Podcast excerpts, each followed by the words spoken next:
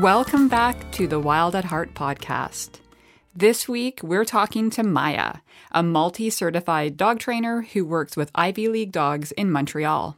On a personal level, Maya and I study together at the Academy for Dog Trainers, and we still speak every day. She's one of the trainers who I trusted to help me when I first rescued Mozzie. Maya works in person in Montreal and virtually, and I highly recommend her to anyone listening. We sat down to discuss a sensitive topic, dogs rescued from the meat trade. While we don't speak about graphic details, this may disturb some listeners, so please take care while listening. Maya worked with these dogs while with Humane Society International, and I was fascinated to learn all about them.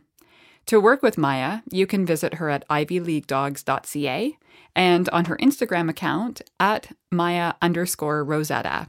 For more information on working with me or to register for a class or webinar, please visit wild at heart dogs dot com.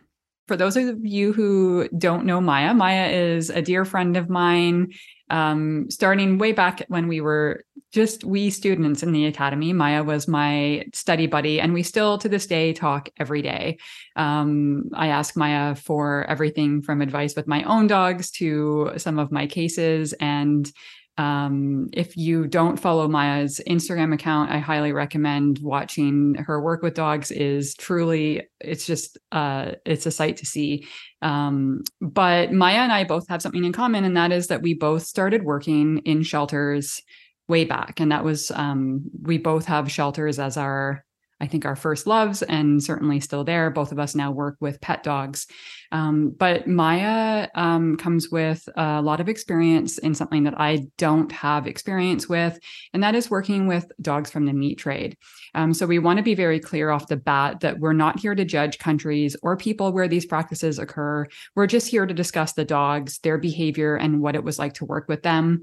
Many people are working with policymakers in the countries where this practice takes place. So if you are passionate about this subject, please consider donating to an organization such as Humane Society International.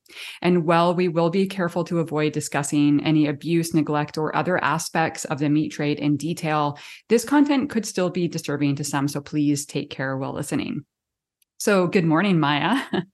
um, Good morning, Emily.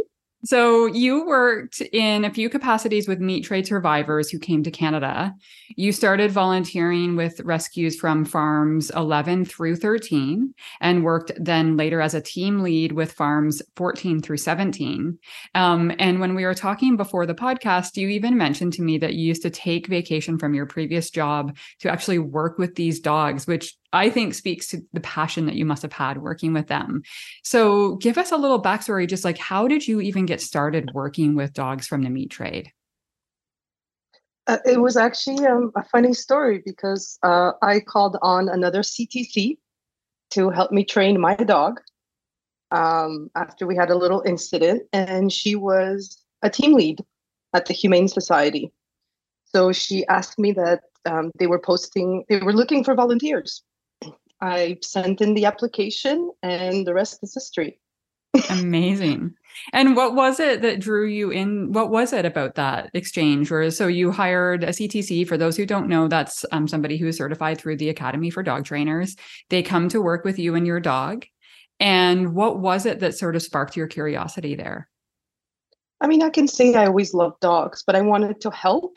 And for me to help, I think I could only help when it comes to animals. Um, I really wanted to um, to see how what I can kind of bring to the table. I had no idea about dog meat trade and meat dogs. Um, she had been a uh, she had been a team lead for quite some time. I had tried to reach out to the S P C A, um, but they have a lot more applicants. So the posting for the volunteer for Humane Society, there was so much flexibility. They really went along with your schedule. So it was very accommodating for me as well. And um, yeah, and I just wanted, and then that's why I became a dog trainer, one of the reasons. Amazing. It's such an interesting progression. And you really, I think, started by jumping into the deep end. Most people would start maybe the opposite way. They would start working with dogs, teaching dogs to sit and like basics, but you went right full, full force right into um, a very intense uh, situation. So um, I think the name is pretty, pretty uh, self-explanatory, but give us just the sort of rundown about what what is the meat trade. So when we talk about meat trade survivors or the meat trade, what are we talking about? So we're talking about, um, I mean, the farming of dogs for human consumption. I won't go into any more detail. I think it's self-explanatory. Um, these are practices that are not really popular anymore, but it, it's a shift that's happening, and it's really, really Um, I think it's it's getting out there. Um, so people do want to trade trades, trade trades, change jobs, and you know it's their livelihood. Um, because you know, as as we all know, dogs are sentient beings and they're really part of our family. But you know, there's in different countries there's a lot of different cultural practices. So we're not going to blame, shame, or put any Uh, culture or, or or country down. Uh, what happens is that what's important is that there's a big shift. So this industry is not profitable and it's changing. So that's where we're going to welcome uh, these people reaching out to organizations, and they need help. Um, and we can shame them. We can put them down. No, they H S I will go in, help them out, and will rescue the dogs, and um, they will be flown to many places, but we were located in Montreal, so we would get um, dogs from the meat trade through um, the U S into our rehabilitation center in Montreal. Fascinating. Amazing. So um, one thing that I mentioned before we were um, podcasting, when we were talking about w- what we would be talking about, um, and I've never worked with, um, I don't even know that I've met a meat trade survivor, but my assumption was that these dogs are the same thing as street dogs, but you sort of set me straight on that. So what would the difference be? Like, we do see where I live, we see a lot of dogs that are rescued from the streets, from various places, Mexico, things like that. Um, and I guess we the the term rescuing these dogs probably is also another podcast episode all into itself. But um, when we're talking about um, meat trade survivors, how do they differ from from street dogs that we would see rescued from from other countries? I think one of the biggest things for me, and again, this is my opinion, my experience, is they don't seem to have any agency. Um, street dogs, as I think we can all kind of see them, they roam on the streets, they scavenge, and they're able to kind of make friends with certain humans or restaurant owners um, to get food. But meat dogs are essentially kept on a farm in barren cages or chained up on an outside link, and those dogs may potentially have uh, more agency because they can at least move around in circles, uh, but most of them are just kept in there and never let out. Um, food is brought to them, and again, food is a really big word um, because what they usually are fed is, um, I don't even know how to describe it. I never saw it in person, but it just looks like goo. Um, okay. I think it's just like run down. It just like, it looks like a bad soup. Um, I think some of them are not used to um, eating dry food. So soupy things are just kind of more appropriate for them, but it's definitely not nutritionally balanced. Um, so they're also in cages that are not appropriate to their size, or, or they grow up to be much larger than when they were puppies. So, I mean, it's, it's not an environment. Um, they will walk on their feces. They will sleep. Uh, I think as a bed, they may have a tire, right? Or like a metal giant dish to lay in. Um, some farmers had heat lamps. Some farmers had maybe some hay, but it was all barren, and they were always exposed to all elements. And it does, in some countries, it does snow and it does get cold. Wow. Okay. So a big difference there between a dog, like a street dog, who Um, can come and go as they please. Um, obviously, they're not always living a life that we think of, um, that we want for pet dogs here in like North America and like other countries. But Um, street dogs, like you say, they have agency, they can come and go. Whereas the meat trade dogs, they are living in, when we say cages. Farm, we literally mean a farm. They are kept in cages that, I guess, would it be more like what we think of um, when we think of like a puppy mill and things like that, like cages where the dogs can't get loose. They don't have time outside of a cage. Nope. Not that I, not that I know of. I mean, sometimes maybe one of the farmers could really get, um, develop a relationship maybe with one of the dogs, but it's not, um, I think some of the farms were up to two hundred, three hundred dogs. So there's no, there's no time um, to be letting them out. I mean, just think about the North American shelter system. We would love to have one-on-one time with each dog that is in the kennel, but there's shortage of staff and, and, and revenue. So these guys were, I mean, they were meant for one reason and one reason only. So trying to develop a relationship with them was probably not the best thing for the farmer to get emotionally attached.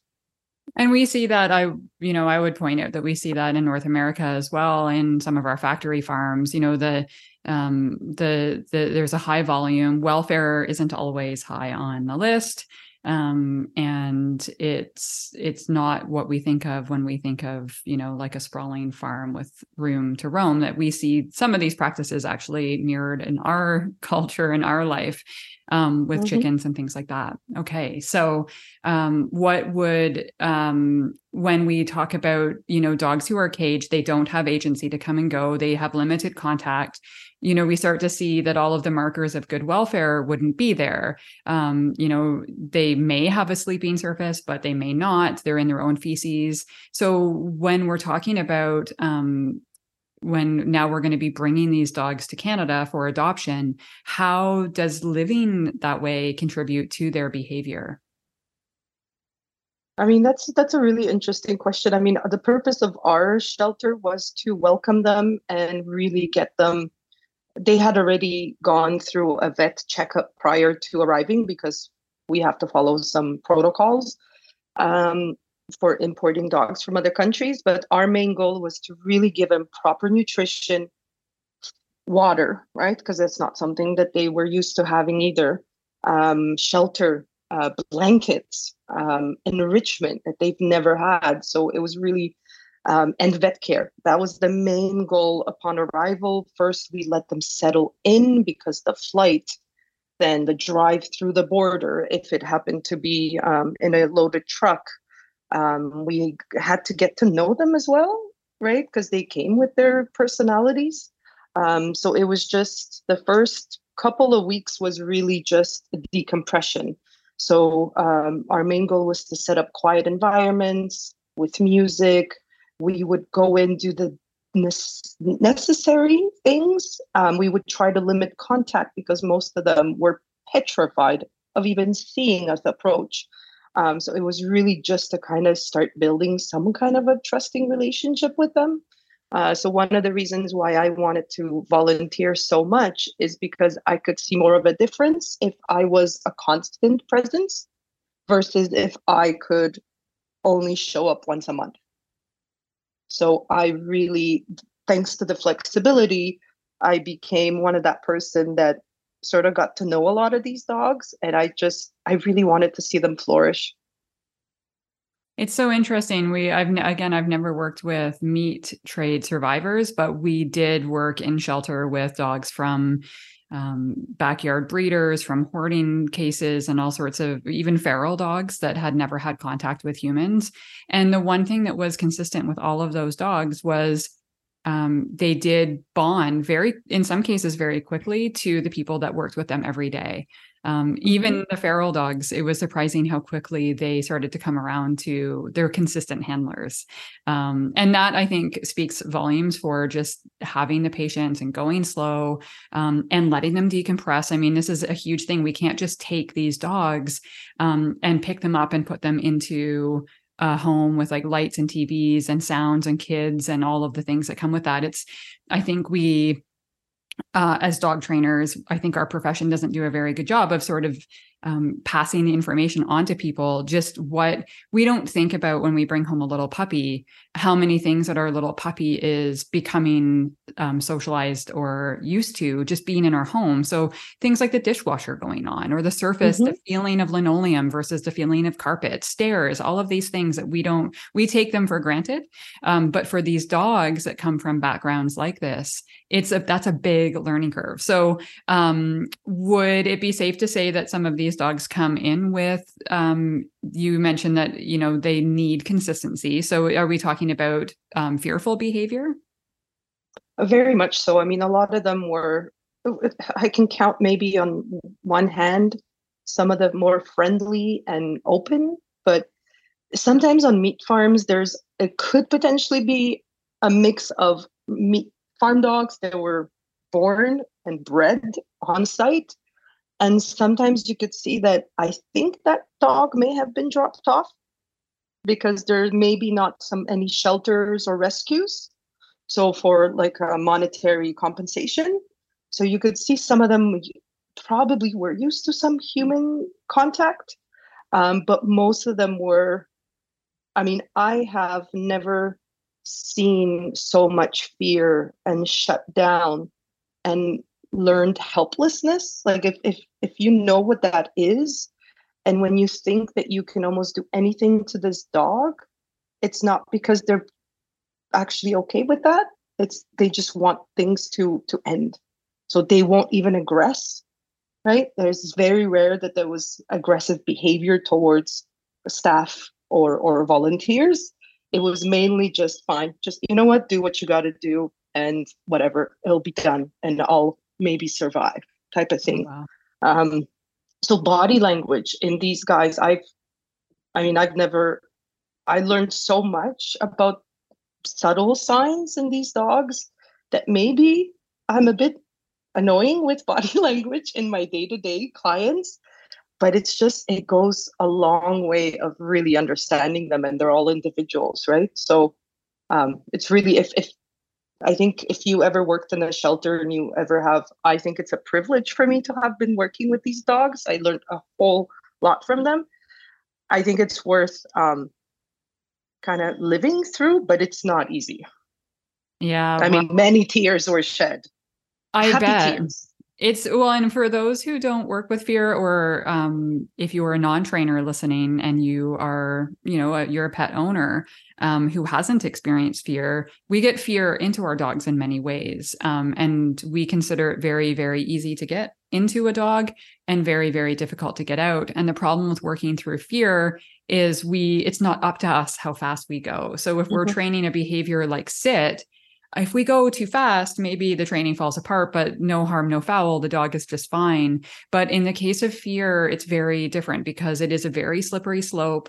And if we go faster than our dog is ready, um, we could actually make it worse rather than make it better. Mm-hmm. And so when we have these dogs, um, it can be, I mean, I think even for some of us who work with fearful dogs, um, we have to constantly remind ourselves, like we have to, it's sometimes it's like watching paint dry. It can be that slow. Mm-hmm. And, and, um, but so when we see these dogs, um, the, the trick is that we can't just, again, we can't just bring them, put them into a new, a new home and see all of that evaporate, that that's always going to be there on some level. When we're talking about fear, um, so what are the steps? You talked about decompression. So what would be the next step in getting them ready for adoption? I mean, again, we, our goal wasn't to teach them basic stuff, right? Like, I mean, may, the most that we probably would teach a dog while they were in our care was maybe a hand target, right? Because that is really not very invasive, and it's, it's, it gives them agency to approach a target if they want to or not. But our main, um, goal was to sort of assess their personality. So we used a lot of color codings because I was a volunteer. So, you know, n- nobody has time to read through a paragraph. So color codes, we knew, okay, green, yellow, red, sort of thing. Okay, we also uh, were never put in any type of danger. I want to make that clear as volunteers. We were very well um, cared for by the um, the team leads, but essentially it was to see if they could be, um, how comfortable they would be around humans in a big room. So we would kind of be retreated and like we would observe them. Would they be eating treats when we would do treat tosses? Uh, we used a lot of high value for that because, again, some of them didn't even have proper dental. Um, I mean, we needed dental work, and some of them were trying, you know, they had um, their teeth were, were in really bad shape, but it was essentially doing a lot of either probably most of the time counter conditioning. So always think of Pavlov, really building those positive associations with these strangers. Um, and it was essentially also to kind of teach them, okay, can they be put on leash? Can they wear a collar? Because that could, that is very important for an adopter, at least, you know, maybe potentially walk them out in the yard. But for, um,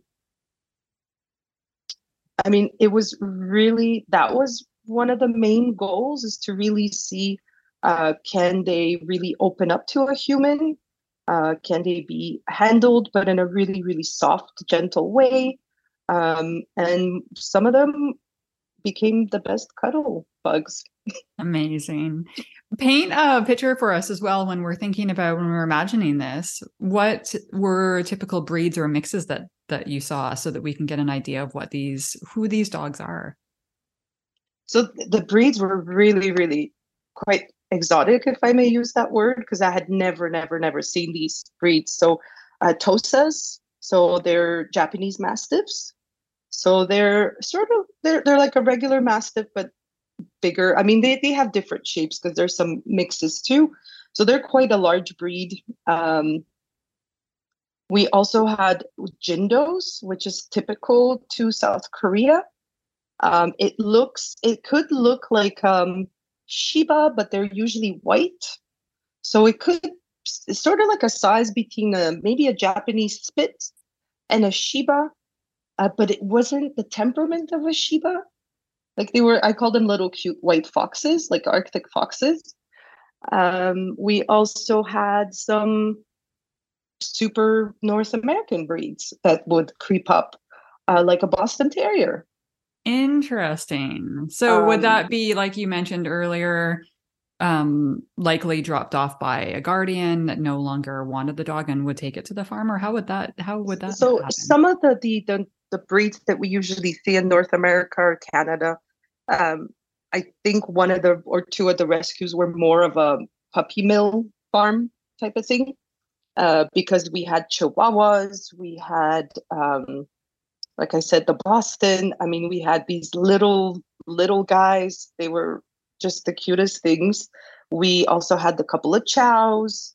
Uh, we had Malamutes. We had some Huskies. And we had some, I guess they call them village dogs, right? Where they're just an ancient breed and um, they're mixes.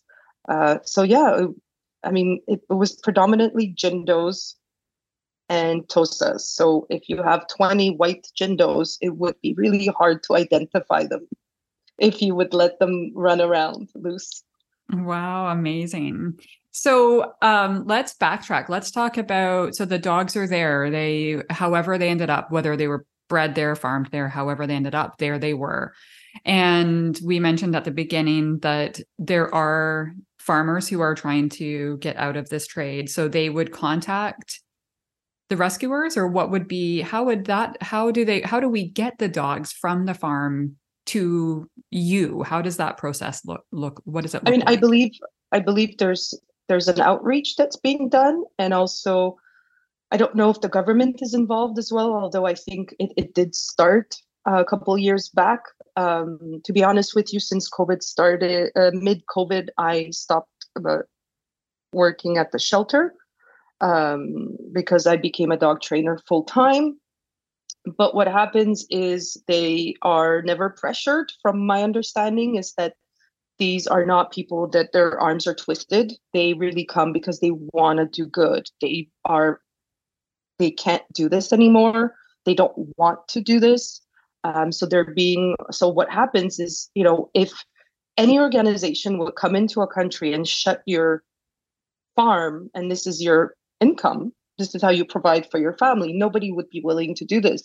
So there had to be an exchange. So what happened is, okay, you are willing to shut down your farm. We are here to help you and come up with alternative solutions. So a lot of these farmers, and this is documented online for public, public to know, um, they became mushroom farmers.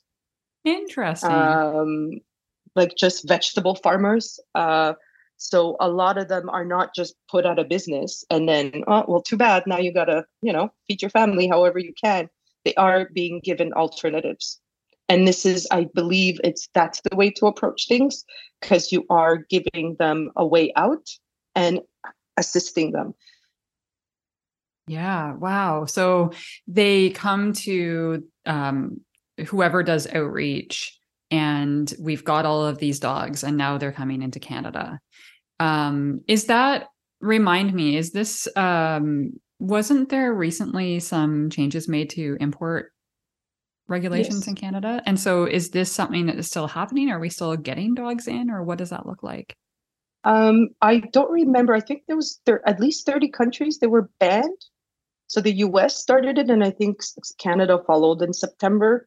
But I'm not really sure if uh, there's some countries that it, it, they cannot be any imports incoming anymore, but not every country is is banned. So I think the outreach happens in the countries that, you know, they can still imp- we they, we can still bring dogs in. So there's still um, um, a need. Right. So for people listening, um, Maya and I are both in Canada, and so when we're when we're talking about dogs coming in and things like that, we're we're yes. talking about into the, into Canada. Maya lives in Montreal, and I live on the west coast of, of B C. All right. So what we talked about them being uh, shut down. We talked about. Mm-hmm. Um, can you just describe for listeners who don't know? Um, you did mention learned helplessness. Can you just describe to them what learned helplessness is? It's the way I see it, and I think it's easier maybe for the the the the day-to-day pet guardian. It's um, I hear it a lot with pet dogs. Oh, he was fine. They were able to do everything at the groomer. Right. Um, it's maybe not as dramatic with our pet guardian because they do have some exposure to some things, but it's essentially a dog that looks could look like they're fine. They're not moving. They could be literally shaking, but most of the time, I mean, the ears will be back, the whale eye, but they are just waiting for things to happen and be done with. So they're not fighting. They will go most of the time in the corner. Um, I think it's one of the saddest things that I've experienced with um, the dog meat dogs. And I think I became really more cognizant about body language, um, because again, these guys had never been around any of these things that we exposed them to. So it's really, I don't know, Emily, you may have to help me out on this because this is really hard. Um, it's it's really a dog that just looks like, just beat the crap out of me and whatever. And then I know that it won't last forever. Yeah, I think you've done a really great job. I mean, we talk about the, the, the for example, like when we're looking at uh, an example in our everyday life, the dog who goes to the groomer and that dog is really afraid, but we say like, oh, he did just fine because he didn't react or he didn't do anything. Um, in some cases it is that it, so that it can be punished out. So we see this, we, you know, the, Um, dogs who are experiencing learned helplessness. We have had this popularized by some of the major terrible dog trainers out there who describe it as uh, calm submissive, I think is the term that they use. Yeah. And so they're trying to say that the dog Barf. is calm. The dog is actually just afraid to um, speak up. to speak up, to be, to show who the, their true colors, to show that they're afraid, to react. Um, and it's why we don't want to do things like punish growls and things like that, because we can force a dog to skip um, some of those, th- those warnings, but we can also mm-hmm. um, teach a dog just, they have, they don't, there's no point in doing anything and they shut down. So there's a difference between a dog who looks calm in those moments. Um, that dog isn't calm. they are just no longer able to react. Um, so we shut down, I think, is a great term.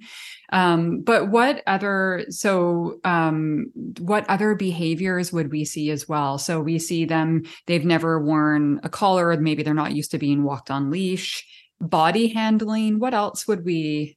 Body handling. I mean, just the regular, um, I mean, some of them don't even know how to drink water out of a bowl. Which is fascinating. I mean, it's, it's, yeah.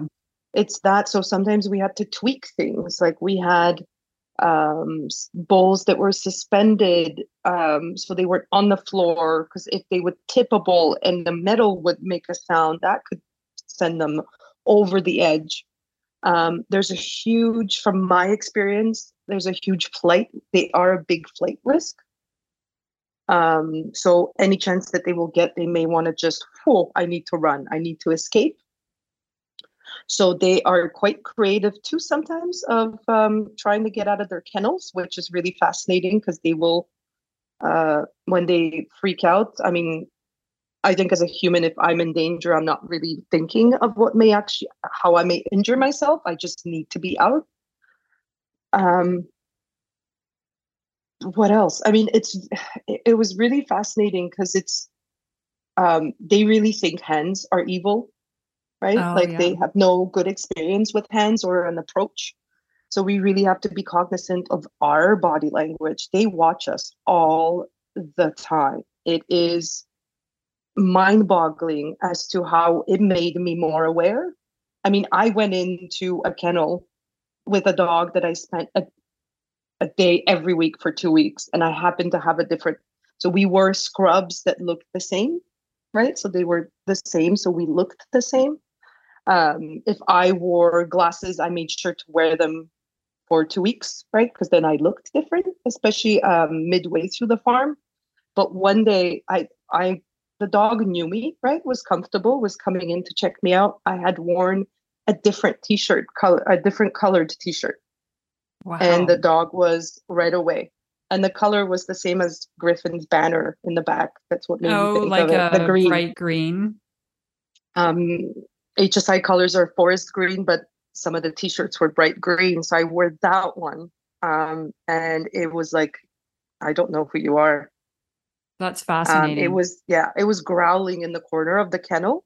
So I was like, okay, I'm going to respect the growl, as I always do. I went to switch and, uh, oh, hi, how are you? Where's my we chicken? Saw this in shelter too. Um, I remember we had um, cats who had come. They were British short hair cats um, who had been um, brought in through cruelty investigations into the shelter. And they were cats who really hadn't been handled a lot. So they were extremely fearful. And in the beginning, we um, they were under quarantine. So we had to wear uh, P P E. So we had um, the bonnets. Oh, been there. I think yeah. They had ringworm, which if anyone, any shelter people out there listening will know this is a Um, it's a nightmare situation. Yes. We had, you know, the they, we had bonnets on, we had gloves, and we had yellow P P E gowns.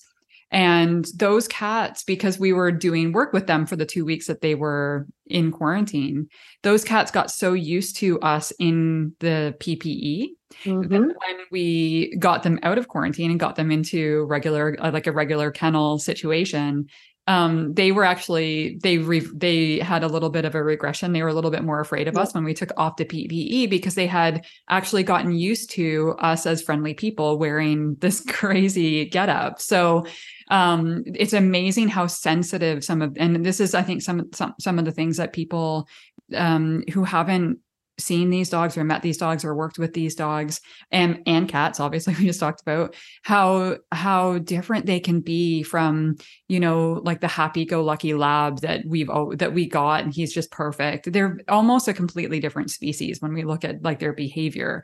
They can just be so sensitive and so, um, you know, like you say, like you can't even, you have to wear your glasses because they get used to you in glasses. So when we now, we get these dogs, now we're going to put them into a home. How does this translate? Like what, when they go into an adoptive home, um, are they, is this better now? Or does the adopter have to be careful? Like what would the adopter have to expect when they bring them home? So there's a couple of scenarios, because we were not a shelter that were adopting the dogs out. We got them in. They were in quarantine. We got them out of quarantine. Then um, the Humane Society was affiliated with different shelters in the province of Quebec and on Ontario and in other parts of North America. And we would try to assess them behaviorally as much as possible because different shelters service different areas, right? So uh, those that are further away from city center, maybe they will take the dogs that could potentially be better off in a quiet urban farming area. Um, so I don't have experience with adopters. Uh, I do have a lot of colleagues from H S I that adopted some of these little dogs and big ones, and I've had contact with them, and they are absolutely, they are not normal dogs when they arrive in a family. Um, house training, they have no idea what that is, right? And we all know dogs don't generalize, but usually you have to expect that they need to be treated as puppies with baggage because they missed out on their socialization period. So house training is a huge, huge um, issue because these are large dogs.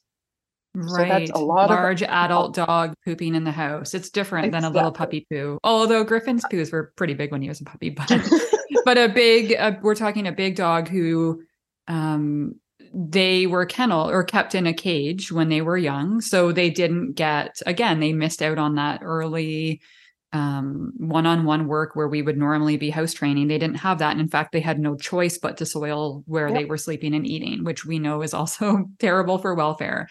So they go, you have to go right back to the, to basics, treat them like a puppy, house train them. Um, what Their about world has to be small, right? You know, you can't invite over your family because you got a new dog, right? It's, we have to keep their world small. They have to get used to their house, their new family. They, one thing I know is these dogs really, and this is my opinion, it's not like scientific proof, they thrive if there's other dogs in the home. Mm-hmm. They, it does seem to help them come out of their shell by being with another dog in the home. Uh, so, you know, how some, a lot of shelters, municipal shelters, like, oh, can be the only dog in the family. These guys, the more, like, I'm not saying the more the merrier, but if you had a dog, they will be great because they will lean on that dog if that dog is more resilient. Amazing. Um, so that was really cool uh, because I find it's hard to find um, a second pet. Um, but you have to, they have never gone down the stairs, let's say. And now when we think about stairs, I see stairs. They see, oh, that's metal. That's cold. That's wood, slippery. That is see-through. I mean, all of these surfaces, these little things, crossing over a threshold from a big open space to a narrower hallway. I mean, with a human next to me, whoa, that's way too much pressure. So spatial pressure for them, right? It, it was very triggering. Uh, they would cower, but that doesn't mean that you can kind of push them around either, um, because they still had their teeth if they mm-hmm. chose to use them. So it's really just, I can't tell you the length of decompression for these guys. I know a few people with success stories, but it's about, it's not going to be a patio dog for most people. Like, you can't go to a terrace and have a beer, right? I mean, it's it's just not going to happen. My own dog is not good with that, and she's a pet dog. Um, so you have to start from scratch and really, really um, just puppy-proof the entire home, because you leave one little slab uh, that's not fixed in the fence, see ya. Right. I mean, they're gone. Wow. They're really, and they're really creative. Let they're me really ask smart. you, did, when you talked about, um, like, they weren't used to, for example, like eating dry food and things like that, these little things that we take for granted. Um, some of the dogs that I worked with in shelter, they had actually never seen dog toys before. Did you find that they were like, would they self-entertain and play, or did they, had they ever seen toys, or what was that like? No, I don't, I don't think they've ever seen. So we introduced toys really carefully because we didn't want them to really panic. Um, but most of their reactions were just a puppy seeing, like, squeaking, like stepping on a little soft squeak toy, and they would do, like, I call it the banana dance, where they just go like, oh my goodness. Um, enrichment was enrichment and toys, all of these things. We had to be creative. We had to do a lot of do it yourself, um, because a Kong wobbler was a bit too loud for them. Uh, and again, it came with kibble. I'm not crazy about kibble, so licky mats were better. Uh, but toys, I used to go and buy toys for them too. Well, um, yes, I we do remember the, this. I was on a, li- like, I mean, like every nonprofit is on a limited budget, but um, we just had to test out, okay, do they enjoy the squeak? Or um, we did so many trash boxes. That that was one of their favorite, because it wasn't super loud, so it wasn't noisy. So essentially, you take a box and you fill different smaller boxes with kibble or food. And we had newspaper, and we would do um, enrichment boxes. And um, it's sort of like a beginning of a noise box. So they got used to that, bouncing and thrashing it everywhere. And oh my God, food came out. And then we slowly progressed into what we can buy in the stores for enrichment. Um, but they like to destroy things. So you had to uh, make sure to take it away when they're done, because those Kongs, we went through several. Wow. Yeah. I mean, I think this is a thing, right? Like, we would have dogs in shelter that um, we would put food into the bowl and put it on the ground, and they had never eaten out of a bowl before. Mm-hmm. And so yep. The stainless steel bowl, like, some of them wouldn't eat. And then if you put the food on the floor, mm-hmm. they would eat. Um, and so it's little yep. things like that, that I think, um, we really don't think about as, like, pet owners when we bring home dogs like this, or when we think about shelters working with dogs like this. Um, you know, just how, like you say, they're, they really keep you honest, because they're watching, they know, they see every little mistake or every little detail. What, um, advice would you have if somebody's, that somebody's listening to this and they're having that moment like you had when you had the dog trainer come to your house and talk about working with these dogs? What would, what advice would you have for someone who is hearing this and wants to get involved? Where should they, where could they start? Um, I think to really have realistic expectations and have that honest conversation that this may never be your average pet dog that we think, like, think of Lassie or Scooby-Doo. Um, this is, it's not necessarily about being this wonderful person and trying to save a dog from a life of misery. What, what happened to them, we don't dwell on it. There's no point. We, they start fresh, but it's, it takes a special kind of person, I believe, especially when you have that really, really fearful dog, um, that it's a long journey, um, that it can take years before they are, um, they're going to decide to jump up and maybe touch you a little bit with their paw to quasi snuggle. Don't, don't, don't get too greedy and start to reach out for them. Um, but I think it's, If if there is that person that wants to adopt a meat dog, that bond, that experience, because you keep the world small, you slowly grow it, and then they flourish and they decide to open up to everybody around you. For me, that, I get shivers every time just thinking about it, because I think that's what it's all about. Yeah, I think they teach you patience, respect, resiliency. I mean, God, they should be really not happy with us humans, and they still give us a chance, a second chance. Yeah, it is. I mean, again, I've never worked with a meat uh, trade dog, but um, Mozzie was probably the most fearful dog that I've ever worked with. And I lived with her, and it's definitely not for the faint of heart. You helped me through that mm-hmm. time. I remember um, calling you in tears, because Um, it is, it can be that hard, especially when you're really attached to them, and to see them going mm-hmm. through. I mean, when you can't even turn a light switch on or turn the T V on, or mm-hmm. um, an, a door opening is like sneezing. Something.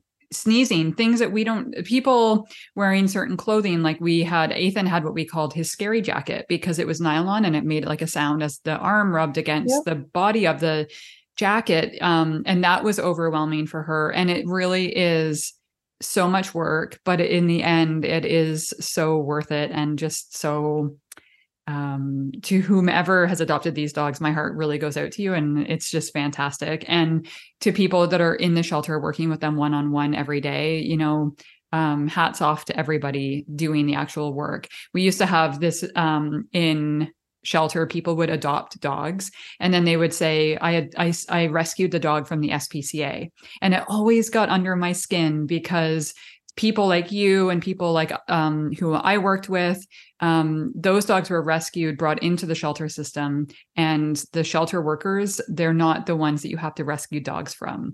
Um, so my heart goes out to all of the shelter workers working with all of these dogs and all of these different cases. So Um, and you included. And it definitely shows, I would say, in your training. Like now I'm getting a sense into, you know, you're, you have such a good way of reading dogs. Like you, re, for those who have never watched Maya's videos, I highly recommend going, checking out um, her Instagram. But recently you posted a video of you working with a dog, with a border collie, and you were doing a le- the leave it plan. And as, at a certain point in the plan, it kept falling apart. And you said, watch the video and tell me what, where do you see it going wrong? Mm-hmm. And I watched that video over and over again. I was determined I was going to get it right. I was going to find where, what was happening, the where the training broke down, and I couldn't find it. And you said it's because you changed the position of where your hand was at one stage in mm-hmm. the pl- in the plan. And the dog, um, a border collie, so super sensitive to movement and change, things like that, picked up on that. And that was throwing him for a loop. I couldn't see that, but now I see where you honed your skills to be able to read the dog that well. It's really, it's really cool actually to kind of go back to basics and find out exactly, you know, how Maya became the trainer that she is today. So um, thank you so much for spending time with me today talking about this. And thank you for having the work me. That you've and done. I hope it'll shed some light that these dogs are wonderful, that I don't want to say that it will never be this or that. They, if you are that person that is willing to make some sacrifices, um, they're they're great companions. Um, My dog cannot live with another dog. Otherwise, I would have fifteen. I would love to see that, actually, fifteen. Um, and tell us, for people that are listening, so you operate um, out of Montreal. Tell us where people can find you. So my Instagram, there's no, it's not really professional. It's for shits and giggles. Um, I do post some pictures of clients, but I work with... Um, I work for Ivy League Dogs Montreal, uh, so we're we're a local-based dog training. We're uh, for women trainers, because I think the rescue world is also full of women, and yes. We are all from the rescue world mm-hmm. as well. So you can support us. You can check out. Uh, we unfortunately don't have time to post amazing content like Emily does. We try. Um, But we specialize in fear and aggression and separation anxiety. Um, so yeah, if you want to check us out, Instagram, I believe, is Ivy League Dogs Montreal. Um, and yeah, it's, it's it's it's a women business, and we we love uh, supporting women businesses. And Emily, you've been wonderful. And I'm rambling now. Well, I will say, if you do, if you live in the Montreal area and you have a dog who is um, struggling with fear, aggression, um, or with reactivity, um, you cannot go wrong with any of the trainers at Ivy League. Maya, I would trust you with my own dogs. And that's, um, I don't say Same. That often. Me neither. So, but thank you so much um, for spending time here today. And yeah, it's been fascinating getting to know The, these surviving dogs. Amazing. Thank you so much. Thank you for having me. Thanks for listening to this episode of the Wild at Heart podcast. As always, you can find me on Instagram and Facebook at Wild at Heart Dogs, online at wild at heart dogs dot com. I work primarily with herding breed dogs struggling with breed behaviors and reactivity, and I have a complete lineup of webinars, classes, and private virtual training options for clients. Artwork for the podcast was by the talented Ethan Beaudry, theme music by Adam Percy and inspired by Griff, our border collie. Sound editing and post-production was by Secret Clubhouse Sound on Denman Island. You can find us on Apple Podcasts and Spotify, and if you like the show, subscribe and follow and leave a review. If you have a guest you'd like to suggest, please reach out to me at wild at heart dogs at gmail dot com. We'll see you next time.